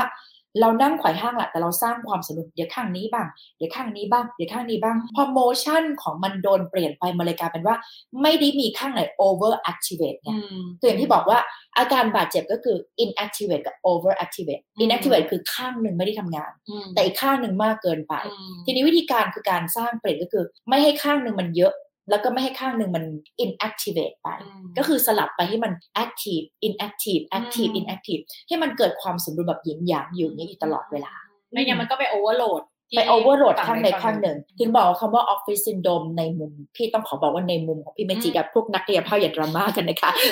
เดี๋ยวเดี๋ยวมันจะมีดราม่ากันแบบสายที่ต้องใช่เป๊ะเราทุกอย่างในดาก็จะชอบใช้คำว่าในความคิดของมิใช่เราต้องเราต้องกันตัวเองไว้ก่อนว่า ในความคิดของเมจินะ อะไรอย่างเงี้ย คือเมจิรู้สึกว่า คำว่า office syndrome ก็คือ เราควรไม่ต้องบล็อกตัวเองอยู่ในฟอร์มไหนว่าจะเป็นท่านั่งขวายห้างหรือการนั่งนานๆ หรือยืนนานๆ อันนี้คือในมุมของพี่ว่า คือจริงๆแล้วการแก้ office syndrome ก็คือการเห็นด้วย movement แค่นั้นเองเห็นด้วยเห็นด้วย อันนี้คือเขาเรียกว่าค่อนข้างง่ายแล้วก็เป็น general ที่เป็นคัมภีร์ที่บอกว่า movement ยังไง movement ไปเรื่อยๆคือร่างกายเรามันไม่ได้มี pattern เดียวนี่เนาะถ้าตราบใดที่คุณ move บ่อยเนี่ย ก็ถือว่าคุณแก้อาการ office syndrome แบบ basic ได้อืมแต่ที่เหลือแค่ไปลง specific ว่าอันไหนที่มัน pain แบบ overload ที่สุด แล้วก็ไปแก้จุดที่มันอืมแย่ที่สุดตรงนั้นดีกว่าอืมเลยแล้วเชื่อว่าหลาย ๆ คนที่ฟังอยู่อะไม่อืมไม่ต้องรอให้เป็น office syndrome แล้วค่อยมาทำนะคะ คือสี่สิ่งเนี้ยที่แนะนำมานะว่าแบบมันดีมากเลยสำหรับทุกคนแล้วก็อืมแบบมันควรจะ proactive อะถ้าเรา proactive เราไม่ต้องไปเจอปัญหาแบบนั้นนะไม่ดีกว่าหรอไม่ต้องไปสะดุด มันก็ดีกับชีวิตเรากับสุขภาพเราทุก ๆ อย่าง เชื่อว่าทุกคนอะมีมีตัว drive ในชีวิตที่แตกต่างกันนะคือเราอืมให้คุณค่าสิ่งที่แตกต่าง พวกเราเป็นพวกบ้างานความอะไรของเราที่ต้องทำเนอะสำหรับตัวเองนะอะ สิ่งที่เป็นตัว drive ที่แบบอยากทำให้เราหายจากสิ่งนี้ หรืออยากให้เราแบบแข็งแรงทางด้าน body ให้ได้เหมือนกับที่เราแข็งแรงในด้านของจิตอะก็คือสุดท้ายเพื่อเราให้เรา perform ได้ดีในเรื่องของงานที่เราทำถูกต้องเพราะว่ามันเอฟเฟกต่อถ้าสุขภาพเราไม่ดีมันก็เอฟเฟกต่อลูกค้าเราด้วยถูกไหมอืมมันก็เอฟเฟกกับคนที่ฟังอยู่หรือว่าคนที่เข้ามารับพลังงานจากเราหรือมาเจอเราหรืออะไรทุกอย่างมันเอฟเฟกหมดเลย พอเรา value เรื่องของงานของเราเรื่อง mission เรื่องพันธกิจอะไรในชีวิต purpose ของเราเนี่ย แต่แบบสุขภาพมันคือสิ่งที่มันฉุดรั้งอยู่อะอืมมันเลยเป็นตัว drive ให้เราแบบเฮ้ยไม่ได้แล้วอะด้านร่างกายเราแบบ มันต้องเข้ามาฟิตเหมือนเหมือนๆกันอะคือเราอืมคงไม่อยากได้เขาเรียกอะไรนะแบบ mentally fit ในด้านความคิดแต่ร่างกายมันไม่ไปกับเราด้วยมันก็ไม่ได้เนอะสุดท้ายมันมันสองอย่างมันต้องไปด้วยกันจริงๆอะใช่ ถูกต้องอืมคือคือพี่เมจิกกำลังจะบอกว่า คือถ้าเราจะมาพูดถึง general ของคนพื้นฐานอะโอเค เราไม่ได้บอกว่า การที่เราจะมีสุขภาพดีที่สุดคุณจะต้องไปยิมต้องไปวิ่งกี่ทีกี่เซตหรือเผากี่แคลอันนั้นคือเป็นเป็นเขาเรียกว่าเป็นออปชันที่เราจะไปเลือกเองให้ใส่กับชีวิตดีกว่า ถ้าเกิดถามว่าพื้นฐานเนี่ยทุกคนมีเป้าหมายที่สำคัญไม่เหมือนกัน อย่างบางคนบอกโอ้โหต้องทำงานเลี้ยงลูกบงคนรายจ่ายเรื่องครอบก็ครัวเยอะ คือลูกก็เยอะ จะมาให้ฉันไปนั่งฟิตในยิม คือถามว่าก็อยากหรอก แต่ถ้าเกิดว่าเลือกได้ ฉันก็อยากทำแต่คือฉันไม่มีเวลาพี่อืมเข้าใจกลุ่มคนพวกนี้ดี เพราะฉะนั้นเนี่ยอย่างที่บอกว่าจะมานั่งโทษของคนที่ทำงานว่า คุณต้องไปยิมนะไม่งั้นคุณแยกบอกอะคุณพูดได้นี่ ไอคนไปยิมมันเป็นคนมีเวลาอืมอะไรอย่างนี้ไงเพราะฉะนั้นวันนี้เรากำลังจะมาพูดถึงว่า วันนี้ที่เมจิบอกก็คือ เรากำลังจะพูดถึงหน้าที่การงานเนี่ยมันทำให้เรามีรายได้ เลี้ยงดูครอบครัวเลี้ยงดูตัวเองแต่ว่าการที่เราใช้ไอ้ machine ที่เรียกว่า bio ชีวภาพ ที่เรียกว่าตัวเราเนี่ยแหละไอ้เครื่องผลิตเงินอันเนี้ยคือเรามองว่ามันก็ผลิตได้ในช่วงเวลาหนึ่ง แต่ถ้าเกิดว่าเรายังผลิตเงินได้เหมือนเดิมแต่ว่าเราแค่เปลี่ยน pattern มันเฉยๆ เราแค่เปลี่ยน movement ของมันเปลี่ยนกลไกของมันเล็กน้อย ซึ่งบางทีเนี่ยอย่างที่บอกว่าเครื่องยนต์พอมาถึงจุดหนึ่งเราอาจจะต้องเปลี่ยน เฟืองมันเล็กน้อย ให้มันไปในอีก way หนึ่งเพราะอย่าลืมว่าเราไม่ใช่รถที่มันใหม่แล้วอืมถูกไหมคะขนาดรถยนต์ยังต้องเข้าศูนย์เดี๋ยวไปเปลี่ยนถูกหัวเทียนเปลี่ยนอะไรเลย คือเมจิมองว่าการสร้าง movement เนี่ยมันก็เหมือนกับการที่เราไปขันน็อตที่มันเริ่มหลวม หรือไปขันน็อตที่มันแน่นเกินไปจนเกลียวมันเริ่มจะทำให้ตัวน็อตเนี่ยกระเด็นออกให้มันคลายออกมานิดนึง เหมือนในการทำงานของเครื่องยนต์ในร่างกายของเรา มันก็จะมีน็อตตัวหนึ่งที่มันไม่ได้ทำงานเลยมันก็จะหลวมไงอีกอันหนึ่งที่เมจิอยากจะเพิ่มเข้าไปก็คือนอกจาก movement เนาะเราสร้าง movement ทำงานเหมือนเดิมบ้างงานเหมือนเดิม แต่เปลี่ยน movement ให้มากขึ้นอืมถ้าเป็นคนนั่งนานก็เปลี่ยนเป็นการเขาเรียกว่าสร้าง awareness ตัวเองก็คือยืนนะคะกิจกรรมไปรถไฟฟ้าไปป้ายรถเมย์ไปลิฟต์ อะไรอย่างเงี้ยหรือวิธีการรอลิฟต์คุณยังเป็นคนติดนิสัยบ้าโทรศัพท์เหมือนเดิมเลยแต่คือแทนที่จะก้มอย่างนี้ก็กลายเป็นหลังตรงแต่กระงกหัวลงแทนอืมอันนี้คือวิธีเราเราไม่ได้สนเสีมันยต้องเลยฝึกจริงๆเนาะถูกต้องฝึเพราะว่ามันเป็นแบบรีโปรแกรมนิสัยเดิมถูกต้องๆต้องไปสู้กับมันคือเราสมองของเรามันมักจะโดนโปรแกรมให้ทำอะไรง่ายๆ ก่อนโดยที่เราไม่รู้ตัว อะไรยากๆเขาจะมองว่ามันเป็นสิ่งลำบากแต่สำหรับพี่เมจิมองว่า อะไรที่มันยากๆกับมันคือการ exercise เพื่อสร้าง active แล้วอนาคตพี่เมจิจะได้ passive อย่างเช่นเวลาพี่เมจิต้องไปซูเปอร์มาร์เก็ตเนี่ยคนส่วนใหญ่ก็จะเดินไปที่รถเข็นก่อนเนาะยกเว้นว่าเราไม่ได้ไปซื้อของอะไรที่มันแบบโอ้โหใหญ่มากแบบสมมติว่าซื้อนมกลับบ้านขวดหนึ่งซื้อซีเรียลกลับมาให้ลูกกล่องหนึ่งซื้อขนมปัง คือจริงๆเราหิ้วตะกร้า เพราะอะไร เปลี่ยนให้ร่างกายของเราได้มีโอกาสได้เกิดการ active muscle กับ weight บ้าง เพราะอย่างที่บอกว่า weight training ชื่อก็บอกแล้ว weight ก็คือน้ำหนัก training ก็คือ train มัน เพราะฉะนั้นมันไม่ได้บอกนี่ว่า weight training ต้องเป็นลูกเหล็กกลมๆ หรือว่าต้องเป็นดัมเบล weight ก็คือ everything อะที่มันมี weight อะเพราะฉะนั้นตะกร้าเวลาใส่นมไปขวดหนึ่งก็หนึ่งลิตรหนึ่งลิตรก็หนึ่งกิโลละกว่าจะใส่นั่นใส่นี่สมมติว่าเราเป็นคนต้องไปซูเปอร์มาร์เก็ตบ่อยซื้อของเข้าบ้านบ่อย ก็ไม่ต้องไปหยิบไอ้รถเข็น ปล่อยให้ร่างกายของเรามันมี active muscle ด้วย weight ในไลฟ์สไตล์กลายเป็นว่า ฉันไม่ได้เข้า weight นะ แต่อย่างน้อยแบบเขาก็จะรู้สึกว่าเขามี weight จากตะกร้าอะไรก็ตาม ที่เขาได้หิ้วเพราะอย่าลืมว่าคอมพิวเตอร์ของเราก็กี่กิโลละกระเป๋า handbag โดเรมอนของเราที่ข้างในมีทุกสิ่งทิ้งน้องน้อยเนี่ยก็กี่กิโลละ จริงๆแล้วมันคือ weight training หรืออีกวิธีหนึ่งเป็นคนหิ้วกระเป๋าข้างที่ถนัดเนาะพี่เมจิก็จะมี awareness อะไรก็ตามที่เป็น active ก็หิ้วอีกข้าง เราจะรู้สึกเป็นธรรมชาติอยู่แล้วแหละว่าไอ้ข้างที่เราไม่ถนัดเนี่ยมันจะเมื่อยเร็ว แต่พี่เมจิจะเริ่ม awareness ว่า ก็จะมาไว้ข้างเนี่ยข้างไม่ถนัดคือข้างขวา เดี๋ยวพอมันเมื่อยเสร็จพี่จะกลับมา แต่ main point พี่พี่จะต้องบอกตัวเองให้กลับมาข้างนี้ให้บ่อยที่สุดสับกับการเป็นว่าทุกวันนี้พี่หิ้วกระเป๋าได้ทั้งสองข้างเลยไม่เหนื่อยนี่คือ passive ที่พี่ได้จากการที่พี่ต้อง active ก่อนทุกวันนี้กลายเป็นว่าไม่ได้ weight อะไรมากกับการเอ็กซ์ไซส์แต่พี่รู้สึกว่าทุกวันนี้ไอไหล่ของพี่ที่พี่แข็งแรงข้างขวานี่ได้ก็เพราะเกิดจากการถือกระเป๋าที่พี่ awareness มาข้างเนี่ยนี่คือไลฟ์สไตล์ที่เราไม่ได้เปลี่ยนอะไรไปเลย แค่เปลี่ยน awareness ของทิศทาง movement and pattern แต่ objective วัตถุประสงค์มวลสารของเรายังอยู่ที่เดิมอะไรอย่างเงี้ยน่าเชื่อว่าหลาย ๆ คนที่ฟังอยู่ก็น่าจะคิดเหมือนนะในมุมที่ว่าแบบ มันเหมือนมันไม่ได้ต้องใช้เวลาเพิ่มมากขึ้น มันไม่ได้ต้องใช้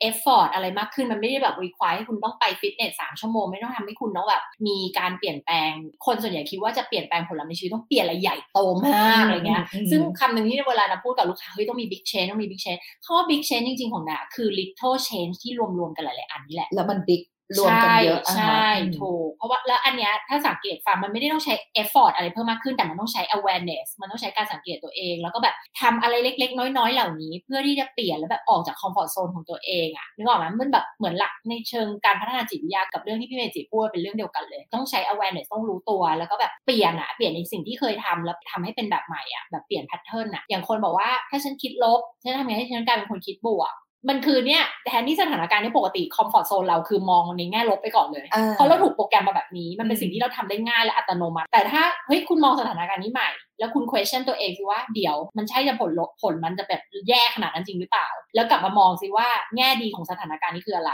สิ่งที่ดีที่เกิดขึ้นจากสถานการณ์นี้คืออะไร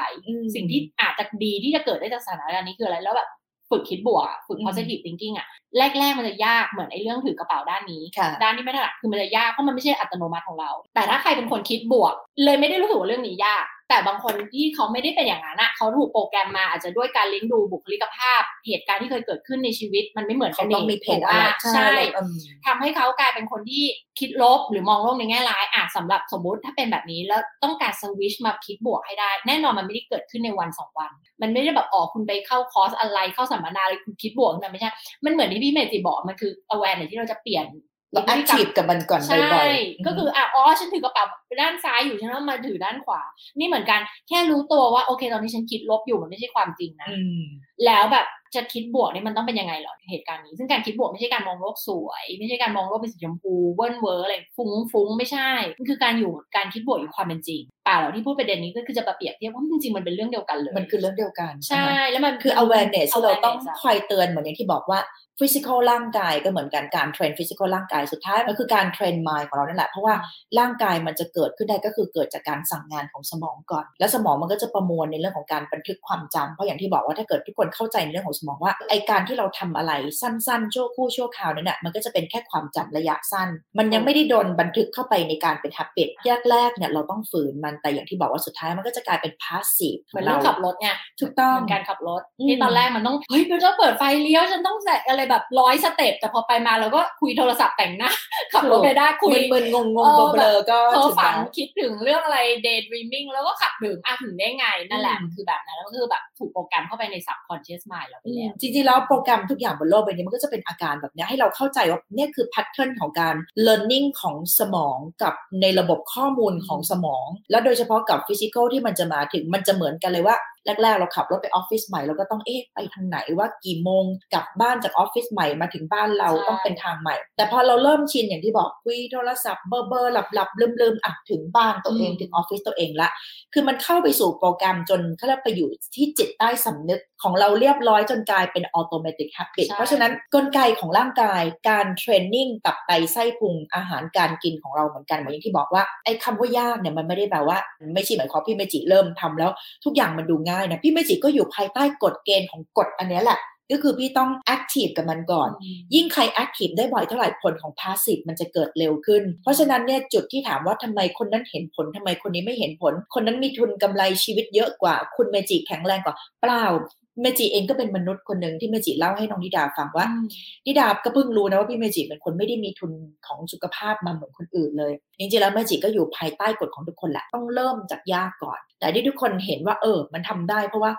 เราไม่ใช่ทำแล้วเห็นผลนะแต่เราทำบ่อย เราไม่หยุดที่จะทำเพราะเราเห็นทำถึไปงเรื่อยทำไปเรื่อยๆ โดยที่ไม่หวังว่าโอ้โหมันจะต้องเกิดอะไรที่เป็นแบบยิ่งใหญ่โตก็คือ พี่เก็บสะสมไปทีละเหรียญนะคะๆเก็บไปทีละเหรียญเล็กๆเล็กๆเหมือนเราเอาน้ำหยดที่หินน่ะนึกออกไหมใช่คือวันหนึ่งมันก็มีการเปลี่ยนแปลงไปแน่นอนถูกเพราะฉะนั้นไอ้ bad habit ที่เราเกิดขึ้นเนี่ยคือจริงๆมันไม่ได้เกิดจากเราเป็นคนแบบโอ้โหนิสัย ชอบกรีดกรีดกรีดเหมาในละครไอ้ bad habit ก็คือไอ้สิ่งที่เล็ก ๆ ที่เราไม่รู้ตัวมันไม่ดีอะแล้วเราไม่ค่อยเห็นตัวเราอะ มันสะสม แต่ในทางตรงกันข้ามไอ้ good habit เหมือนกันจนเราไม่รู้ว่าไอ้สิ่งที่ทำเนี่ยมันดีมากแค่ไหนดีมันดีจนกระทั่งแบบอืมดีอย่างนี้โคตรแบบน้อยเลยว่ะแต่จริงๆแล้วไอ้นั่นแหละมันก็ส่งผลกับชีวิตเราเหมือนกันถูกการกระทำของมวลพลังงานของมันมันก็เป็นโมเมนตัมเดียวกับไอ้ทางที่แย่เลย อืมถูกใช่ค่ะใช่จริงมันต้องสะสมจริงๆ มันเป็นเหมือนธนาคารสุขภาพของเราเนาะคือนิดาจะชอบพูดถึงเรื่อง emotional bank friendship bank เออแบบมันเป็นธนาคารที่วันนี้ขอใส่ไปในเรื่องของ habit bank ใช่ physical bank ด้วยดีกว่าใช่ใส่เข้าไปให้นิดอะใช่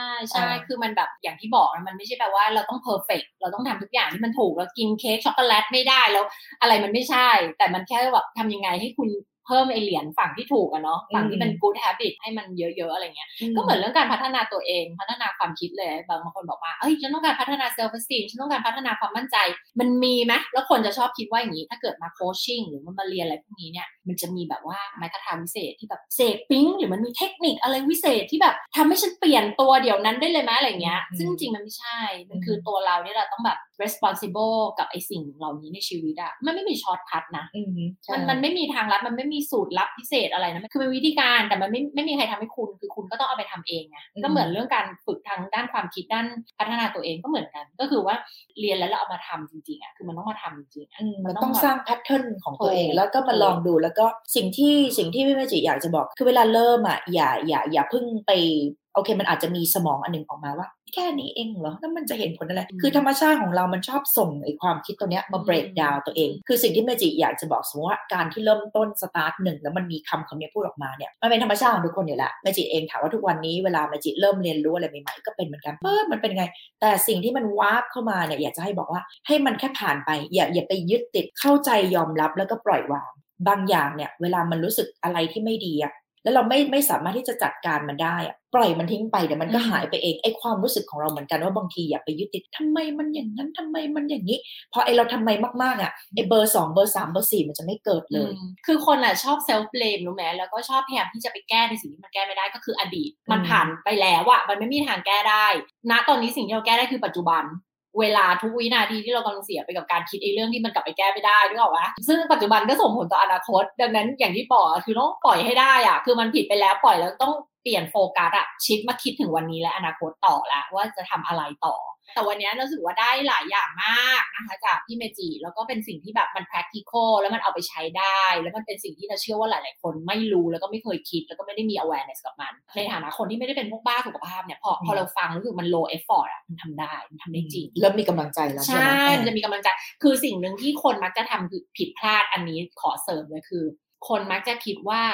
หวังหวังผลลัพธ์เยอะๆในเวลาสั้นอืมๆคือด้วยสมัยนี้อะไรมันได้ง่ายไปหมดอย่างเงี้ยมันก็เลยทำให้เราหวังอะไรพี่รู้สึกว่าได้สิ่งเร็ที่วพี่เห็นสังเกตอย่างหนึ่งมันอาจจะเป็นด้วยสื่อโซเชียลมีเดียอืมทุกวันเนี้ยมันมีการโอเวอร์เคลมเยอะรวยถูกภายในหนึ่งวันถูกร้อยล้านอายุถูกสามห้าๆถูกคือมันอาจจะทำให้ทุกคนรู้สึกว่าเออไอ้ทูทุกอย่างเนี้ยเราได้เร็วมันมันคงจะใช้ได้กับทุกอย่างอืมในจักรวาลนี้อืมอะไรอย่างเงี้ยนะถูกใช่แล้วก็เลยมองว่าไม่ว่าจะเป็นด้านจิตด้าน mind หรือด้าน body ก็ตามนะ ขอให้เราเลือกทำสิ่งที่เรารู้สึกว่ามันจะ sustainable กับเราในระยะยาว คือถ้ารู้สึกว่าเฮ้ยไปไต่เขาไปฟิตเนสแล้วไม่ใช่วิถีของเราแน่นอนให้เรายอมรับความจริง อืมอืมซึ่งคนเราอย่าหลอกตัวเอง คนเราต้องรู้ตัวแล้วอย่างที่บอกว่าการคิดบวกมันไม่ได้อยู่กับแบบกับอะไรที่มันฟุ้งหรือว่าเพอร์เจอร์มันต้องอยู่บนความเป็นจริง ทุกอย่างที่เราจะทำมันจะพัฒนาตัวเองเนี่ยไม่ว่าด้านกายด้านจิตเนี่ยอยู่บนความเป็นจริง ถ้ามองแล้วว่าไม่ sustainable ก็อย่าทำเพราะสุดท้ายเกิดอะไรขึ้นว่าสามวันทำไม่ได้ fail รู้สึก fail ล้มเหลวไม่อยากทำ ถอยแล้วก็แล้วก็กลัวกับมันไปเลใช่แล้วคิดว่าอันนี้คือไม่สำเร็จพี่เมจิอยากจะบอกว่า สิ่งสำคัญที่สุดคือไม่ว่าในเรื่องของร่างกายเองอะเราต้องประเมินของตัวเองว่า โอเค มีคนบอกว่าวิ่งดี แต่ถ้าเราบอกว่าเราเป็นคนเจ็บเข่ามันก็คือวิ่งไม่ดี เพราะฉะนั้นเนี่ยสิ่งที่ basic เราอย่าเพิ่งไปทำอะไรที่มันเป็นเขาเรียกว่า intensity คือก่อนที่เราจะขึ้น intensity ให้ได้นะเราต้องขึ้น basic ที่เป็นในหลักการของกีฬาเองเหมือนกันนะคะก่อนที่เราจะขึ้นไปสู่ performance ที่มันมีความ high level อะ คุณเห็น basic ได้ชัดเจนเลย foundationชั่นมันต้องได้ก่อน ใช่ ถ้า basic ไม่ชัดเจนเนี่ย คือการขึ้นไฮเลเวลอาจจะขึ้นได้ แต่สุดท้ายมันจะเป็นการขึ้นโดยที่เราไม่รู้ว่าเราจะกลับสู่ basic ยังไง เราอาจจะคิดว่าเราอาจจะไปได้ถึงเลเวล3โดยที่ก้าวกระโดดจาก 1 กระโดดขึ้นไป 3 เลย แต่หลังจากนั้นพอ intensity ที่มันสูง 3 เสร็จเราขาด base ที่จะกลับลงมา เพื่อที่จะกระโดดฐานจาก 3 กระโดดขึ้นไปอีก ปรากฏว่ามันไม่มีฐาน สุดท้ายคุณอาจจะไปได้แค่ฐานที่3แล้วก็พังคลืนลงมา พังคลืนลงมาไม่ได้พังคลืนลงมาอยู่ที่ฐานสูงนะคะเผลอๆอาจจะ underground เลยอันนี้คือวิธีการของหลักการของการกีฬาของการฝึกซ้อมเหมือนกันว่า นักกีฬาทุกคนแล้วไม่จิคิดว่าการเทรนนิ่งหรือการดูแลสุขภาพเองเหมือนกันว่า ถ้าเราหาฐานของชีวิตประจำวันของตัวเองไม่ได้ในการทำแบบรูทีนรายวันเล็กๆเนี่ยเราอย่าไปพูดถึง intensity ว่าจะต้องวิ่งกี่กิโลต้องเบิร์นกี่แคลไม่งั้นตรงนั้นตรงเนี้ยคุณก็จะทำได้แค่ชั่วคู่ชั่วคราวแต่ถ้าเมื่อไหร่คุณรู้ฐานปุ๊บคุณจะเล่นอะไรฉันจะไปหนึ่งหนึ่งเสร็จฉันจะไปสองสองเสร็จฉันจะไปสามสามเสร็จจะไปสี่แล้วเชื่อไหมพอฐานมันแน่นเนี่ยโอ้โหมันเกาะเบอร์หนึ่งสองสามสี่แล้วไปยาวแบบกูไม่กลับเลย อันนี้คือวิธีการของร่างกายแล้วพี่เมจิพิสูจน์มาไม่ได้บอกพี่เมจิเก่ง แต่ว่าพี่เมจิเคยก้าวกระโดด แล้วสุดท้ายกลับมาพังอีก ทุกวันนี้พี่เมจิต้องหาฐานของตัวเองให้แน่นว่าฐานตัวเองเนี่ยดูแลดูแลตัวเองดีหรือยังดื่มน้ำพอหรือเปล่า เคลื่อนไหวตัวเองบ่อยในหน้าที่การงานไหม แล้วออกกำลังกายดูแลการงานได้ต่อไหมนอนหลับเพียงพอไหมหลังจากนั้นพี่เมจิจะไปเล่นอะไรก็ได้อย่าไปเล่นโน่นเล่นนี่เล่นนี่เล่นนั่นเพราะฐานเราแน่นน่ะต่อให้เราหนีไปแล้วก็กลับมาสู่ฐานของเราเจอ คือมันต้องให้ตัวเอง clear message ชัดเจนว่า basic ของตัวเองอะ คืออะไรก่อนมันถึงจะก้าวกระโดดไปเล่นอะไรที่มันเป็น specific อะพี่ว่านะก็วันนี้ได้เขาเรียกว่าอะไรได้หลายอย่างมากจากพี่เมจิแล้วก็เป็นประโยชน์แล้วนะก็คิดว่าเหมาะกับแบบผู้ฟังมากอะไรอย่างเงี้ยเชื่อว่ารายการนี้ไม่ใช่พอดแคสต์สำหรับแบบสายที่มาแบบ health extreme อะไรเขาก็อาจจะไปฟังรายการอื่นที่มันเกี่ยวกับสุขภาพนะแต่เชื่อว่าแบบ คนที่ฟังอยู่ชอบพัฒนาทางด้านความคิดทางด้าน mindset อะไรเงี้ยแต่บางครั้งอะเราว่ามันเป็นการชี้ให้คนเห็นว่าจริงๆมันหลักการเดียวกันหลักการเดียวกันนะมันเป็นเรื่อง awareness มันเรื่องการเปลี่ยนอะไรบางอย่างเล็กๆน้อยๆก็ได้ประโยชน์มากๆก็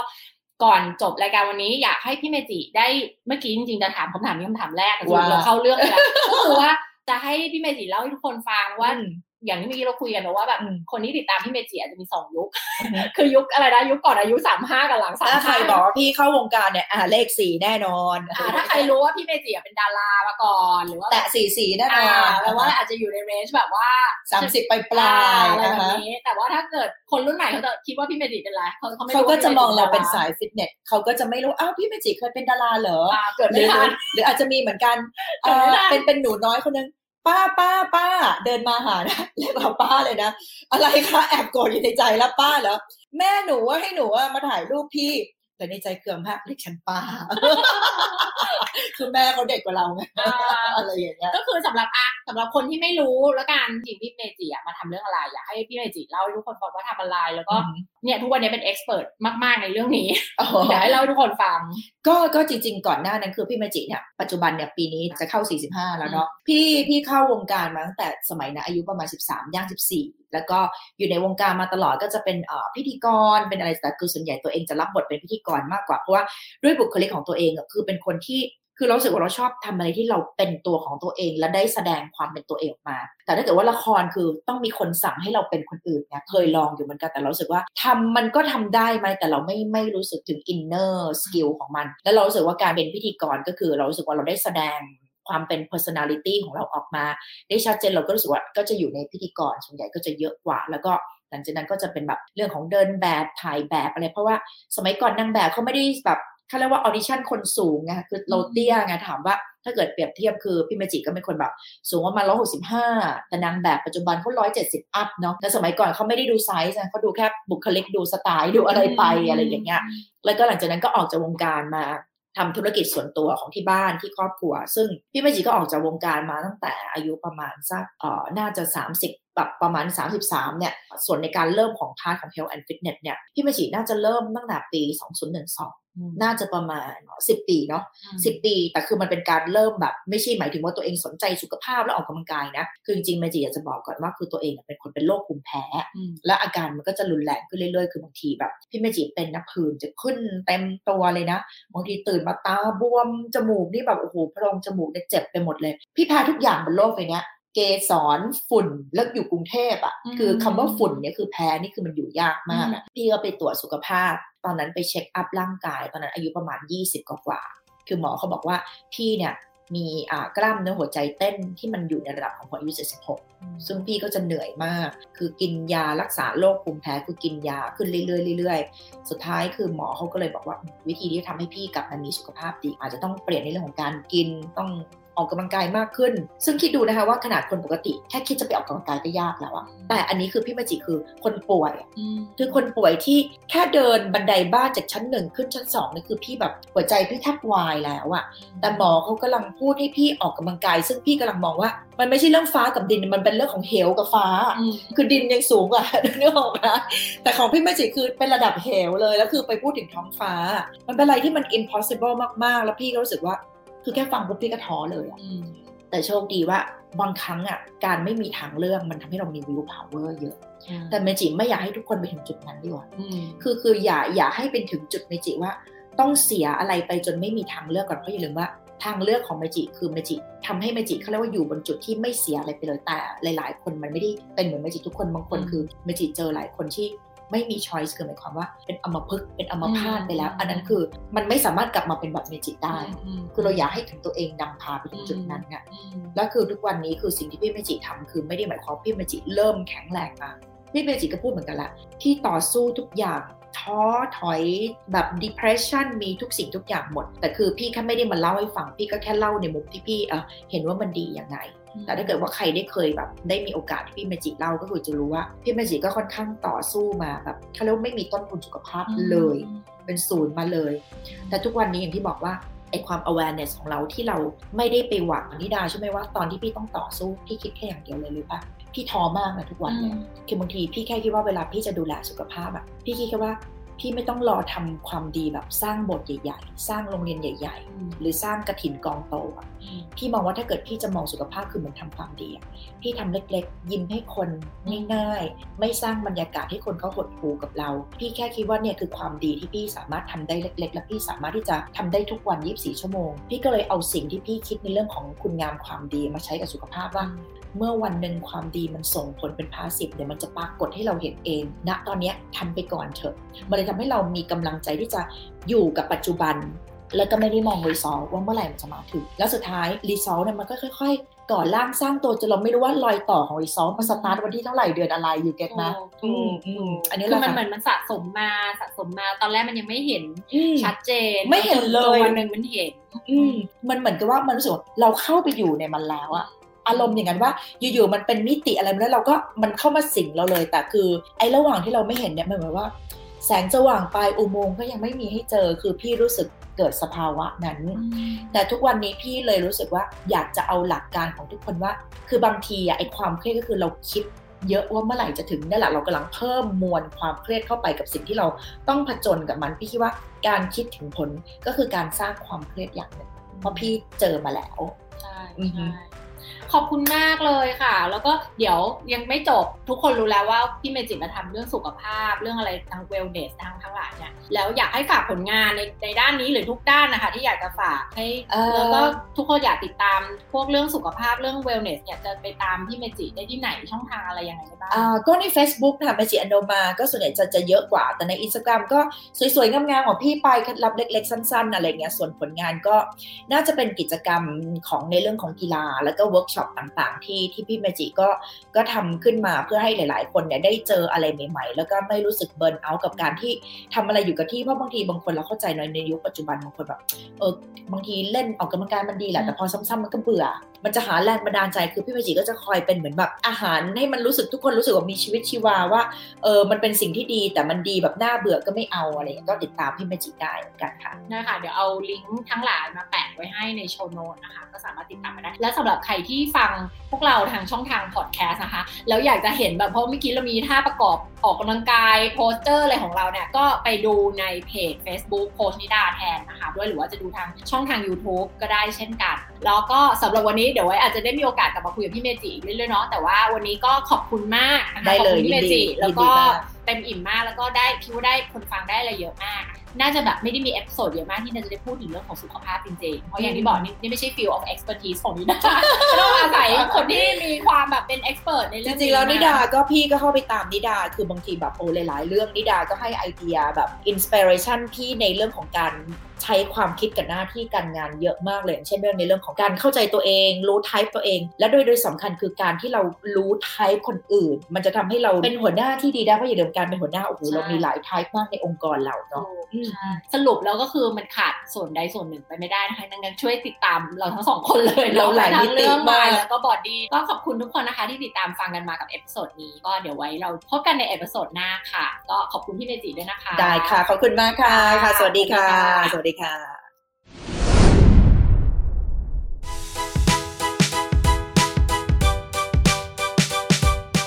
พอดแคสต์นี้สนับสนุนโดยหนังสือและโปรแกรม Reinventing You Redesigning Life หนังสือและโปรแกรมที่จะช่วยให้คุณปฏิวัติตัวคุณออกแบบชีวิตได้ดั่งใจฝัน แบบได้ผลระยะยาว ด้วยหลักการและความรู้ทางด้านจิตวิทยา ติดตามนิดาได้ตามช่องทางต่างๆดังต่อไปนี้นะคะ Facebook และ YouTube Coach นิดา Instagram นิดาเลิศ .th Clubhouse นิดาเลิศสอบถามเกี่ยวกับโปรแกรม coaching และ mentoring ต่างๆ ได้ที่ Line Official at Coach นิดานะคะ มา reinvent ตัวคุณและ redesign ชีวิตกันนะคะ แล้วพบกันใน episode หน้าค่ะ